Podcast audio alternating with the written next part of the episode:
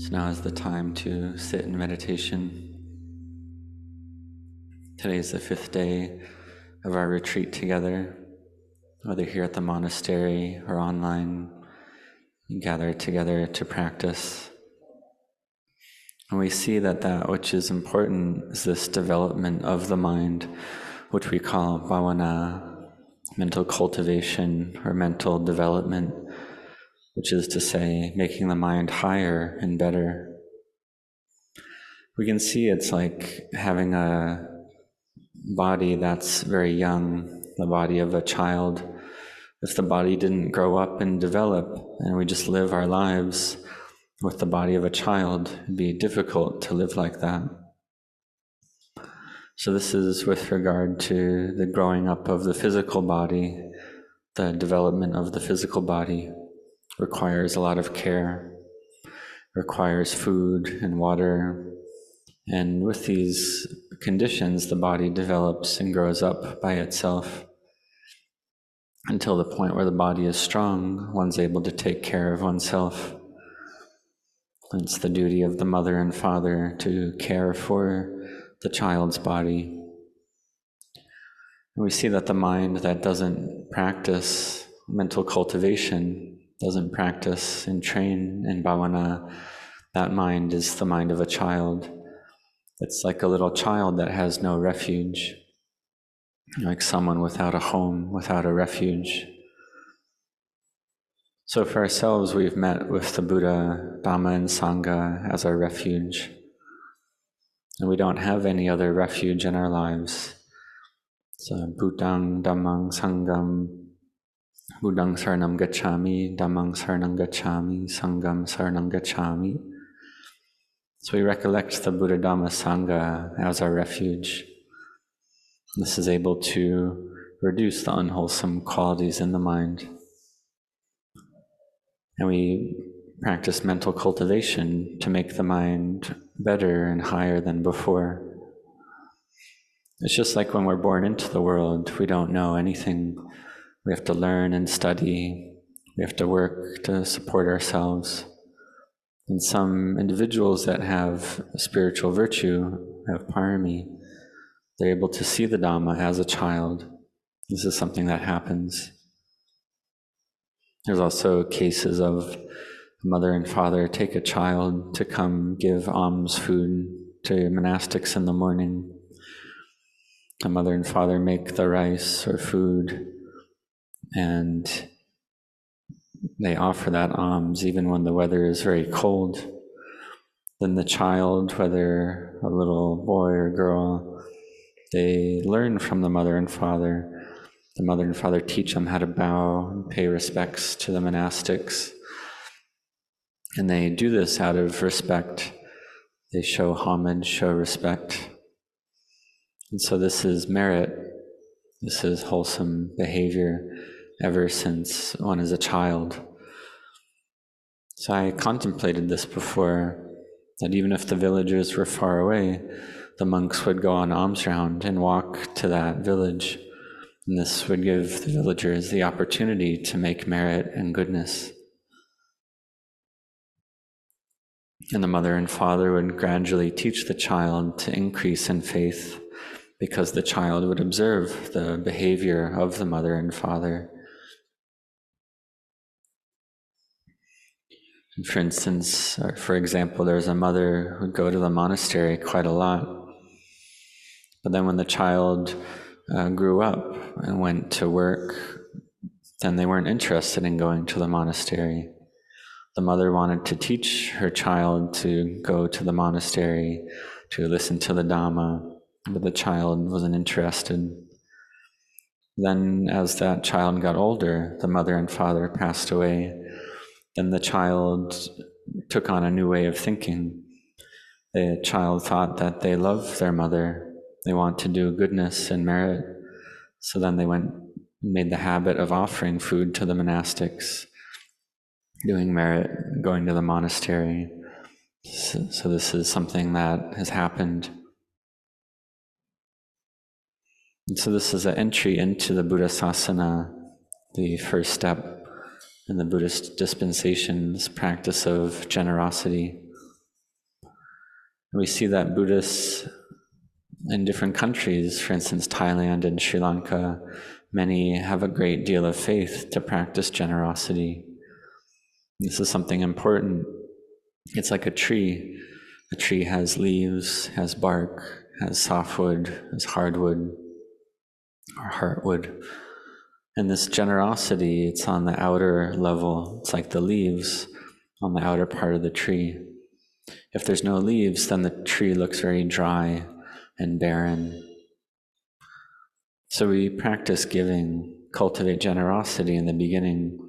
And once it's a habit, we feel that we can't stop. We keep doing it. Because if it weren't for this practice of generosity, then it'd be difficult for the Buddha's dispensation to continue on. The monastics wouldn't be able to meditate, they'd have to find uh, money in order to support uh, their livelihood. And we see with even more faith, than people go from generosity to practicing virtue as well, then to practicing mindfulness and samadhi, listening to the Dhamma, restraining the behavior of body and speech to make the body, bodily behavior peaceful, to be restrained within virtue, within sila. So, having virtue like this uh, with generosity, it's like the tree with green leaves, having bark as well. And in, in the soil, there's nutrients and there's water to support that tree. Because if there's no water, then the tree doesn't have leaves and it doesn't look fresh. So, this is the mind in a normal state, the mind with virtue, the mind in its normal or natural state. So we observe this ourselves. We're sitting here still, the mind's in a normal state. We may be thinking and proliferating, but if the mind starts to think or proliferate in an unwholesome way, then the mind starts to feel dry. Or if we engage in some kind of unwholesome speech, then the mind feels imbalanced. It's like a tree where the leaves start to fall off. And so, knowing this already, we develop and practice to establish virtue in our hearts. So, we sit here in meditation, have generosity, have virtue already. so, then we practice to make mindfulness and samadhi full and complete so that we have a complete and full tree. We see that bark is virtue. And then we give rise to samadhi, the firmly established mind. The mind feels full, feels rapture from the doing of goodness, from the doing of merit and wholesome deeds, from doing generosity and virtue. And then we have the merit of meditation as well. So we see for ourselves the mind in peace and collectedness in samadhi as rapture and happiness. And the mind like this is not weary, it's not bored of meditation because we have this quality of peace and collectedness. We start to taste, get a taste for it. It's a mind that's not proliferating, not agitated in the present moment, and has happiness and contentment. So we try to train our minds in this way, to train it with Buddho, Dhammo, Sangho, or we train with the mantra Buddhang Saranang Gacchami, Dhammang Saranang Gacchami, Sanghang Saranang. This is something Venerable Ajahn Du would practice, which is the recollection of the Buddha, Dhamma, and Sangha. This is a way to make the mind peaceful, uh, samatha kammatthana. And vipassana is for the development of wisdom, which is to see all materiality and mentality to see everything as impermanent, stressful, and not self. And so when we set our hearts in this way, we're able to cultivate the peaceful and collected mind, to bring the mind to an even deeper understanding of the Buddha's teachings. And we see this going for refuge in the Buddha Dhamma Sangha. So, uh, Buddhang Dhammang Sanghang Gacchami becomes more clear to us, becomes more firmly established in our hearts, more stable.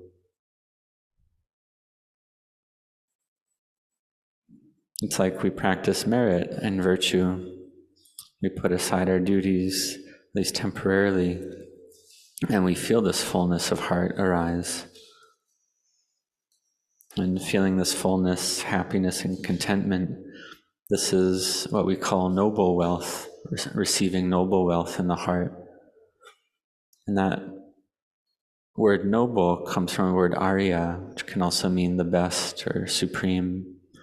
This is a wealth that we're able to store in the heart. Because in terms of worldly wealth, we use that wealth in the world. We set aside some portion in case someone gets sick or for one's spouse, for one's children. Then one portion is for the making of merit, for giving. And so we do this but we don't forget that everything is impermanent. Whether we have a lot of wealth or a little, everything depends on this very breath. So we should contemplate this well that we have this breath coming in and out. And everything we have, all our wealth, material possessions, everything we have in the world depends on this breath. So, whether we have a lot or a little, this breath is the food that we're constantly eating. We can't stop taking in the breath. Food we can stop for a period of time. Even water we can go without for many days. But the breath we can't stop for even five minutes. So we see that the breath has greater value than all these other things. Because when we don't have our breath, then everything in the world loses its value. All of our material wealth, money, our spouse, our work, our job, our position, all of it goes away, it loses its meaning with when the breath ceases. So we watch the breath going in and out and we contemplate and train to bring the mind to peace and collectedness. So we should consider ourselves to have very good fortune that we have this in and out breath. So in a given year, we have our birthday, the birthday of our physical body, composed of natural elements, composed, brought about by conditions and having birth and old age, sickness and death come as well. This is something we've heard already, and none of us want old age. We don't want sickness. We don't want death. But we still want birth. We want birth. But if we want birth, then what that means is that we want old age and sickness and death. Because we've been born already, and having been born, then we have craving arise. And we have this craving not to experience old age, sickness, and death. And yet, we also want growth and development. We want to feel at ease and happy constantly. It's like we want a house that doesn't change, that we can feel very at ease in. But that's not the way it is. It's not under our control. It's like Dighanakha Brahman, when he heard this, he was able to understand the Dhamma and accept the truth. He was able to give rise to wisdom in his mind. This is seeing the heartwood of the tree, the heart of the Buddha's teaching. This is the mind that's firm in the Buddha Sasana, the mind that sees the Dhamma, that sees the truth of reality. So we practice to see clearly old age, sickness, and death, to contemplate it. We see that old age, sickness, and death are normal. We're not able to overcome them, just like we chant sometimes. But we shouldn't just chant it. When we chant about this, we should contemplate it as well with wisdom. We see that it's just like this that the body has to degrade and pass away, that no one is able to escape from this, and therefore we should prepare ourselves. It's important that we prepare for this. So, therefore, we cultivate merit and spiritual virtue first and foremost. We practice generosity, virtue, and mental cultivation. And we do it to the utmost of our ability. We do the most that we possibly can to give rise to noble wealth in the heart, this wealth of generosity, virtue, mindfulness, collectedness, and wisdom. This is noble wealth or Arya wealth. And this is a kind of wealth that we should cultivate and store up as much as we can. Because we see that everything arises and ceases. When we contemplate this, then our minds can feel at ease. The mind's able to separate out from the body. It's able to separate. Because now we see that the body and mind are one thing. But when the mind is, goes into samadhi, then we're able to see the mind and body as separate. And the body feels like it has no weight, it feels very light. Feels the doesn't feel the gravity of the earth. Because the mind that has attachment is a mind that feels heavy. When the mind has attachment to the body, the body feels heavy. But when the body is light, or when the mind feels light, then the body is light as well. We can feel like we have no body at all.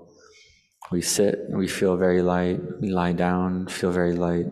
Walk, feel very light. Stand up, feel very light. It's like we don't feel the body at all. And so when the mind and body are like this, then it's easy to contemplate, easy to give rise to wisdom in order to see the Dhamma clearly because we've been born with these human bodies already. We have minds with faith and belief and inspiration to practice mental cultivation. So we see that we have this truly excellent opportunity in this lifetime. Some of you are over 60 years old, perhaps close to retirement. So therefore, you have time to practice. And you can bring your spouse and children, grandchildren to go to the monastery to practice and meditate together, to cultivate spiritual virtues together for the sake of the paths and fruits of Nibbana. We see that which covers over the mind is this proliferation and thinking about all different things, proliferating about the past or the future, having doubt, all of the five hindrances are that which obstruct the mind, cover over the mind all the time. Because the mind is very familiar and accustomed to these five hindrances. We have liking, and from liking we go to disliking, and suffering arises. So, therefore, we should train with our meditation object. And we see that all of you have faith.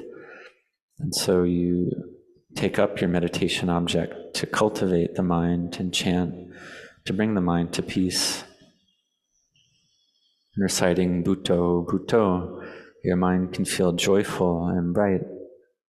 So may you set your heart on this practice of mental cultivation with your meditation object. Because however much you're mindful, that's how close you are to the Buddha. And so, this is the mind that's seeking out the Buddha, going, moving towards the Buddha, the mind with Buddho, Dhammo, Sangho. And if you think a lot, then recite Buddho very quickly. This is able to bring the mind to peace and collectedness. And one day you'll be able to do this. It's not beyond your ability to cultivate this wisdom, to be able to see the Dhamma, something you're able to do. And this is when this arises, this is a great miracle that arises in the heart, something amazing. Because one sees that all the wealth in the world, all the things one previously wanted, even if one could obtain all the wealth in the entire world, one would not want that anymore because one sees that one must die. And seeing this, one practices generosity according to one's strength and ability.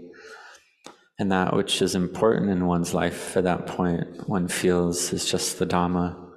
So one seeks out the Dhamma to make the mind strong, to give the mind strength and energy. Because one sees that this faculty of faith is a power, it's an energy. So one with faith that's strong has a lot of energy. It's a great amount of energy. We can say in Pali, atipalo. This atipalo, it's the strength of faith, the strength of effort, strength of mindfulness, strength of samadhi, strength of wisdom.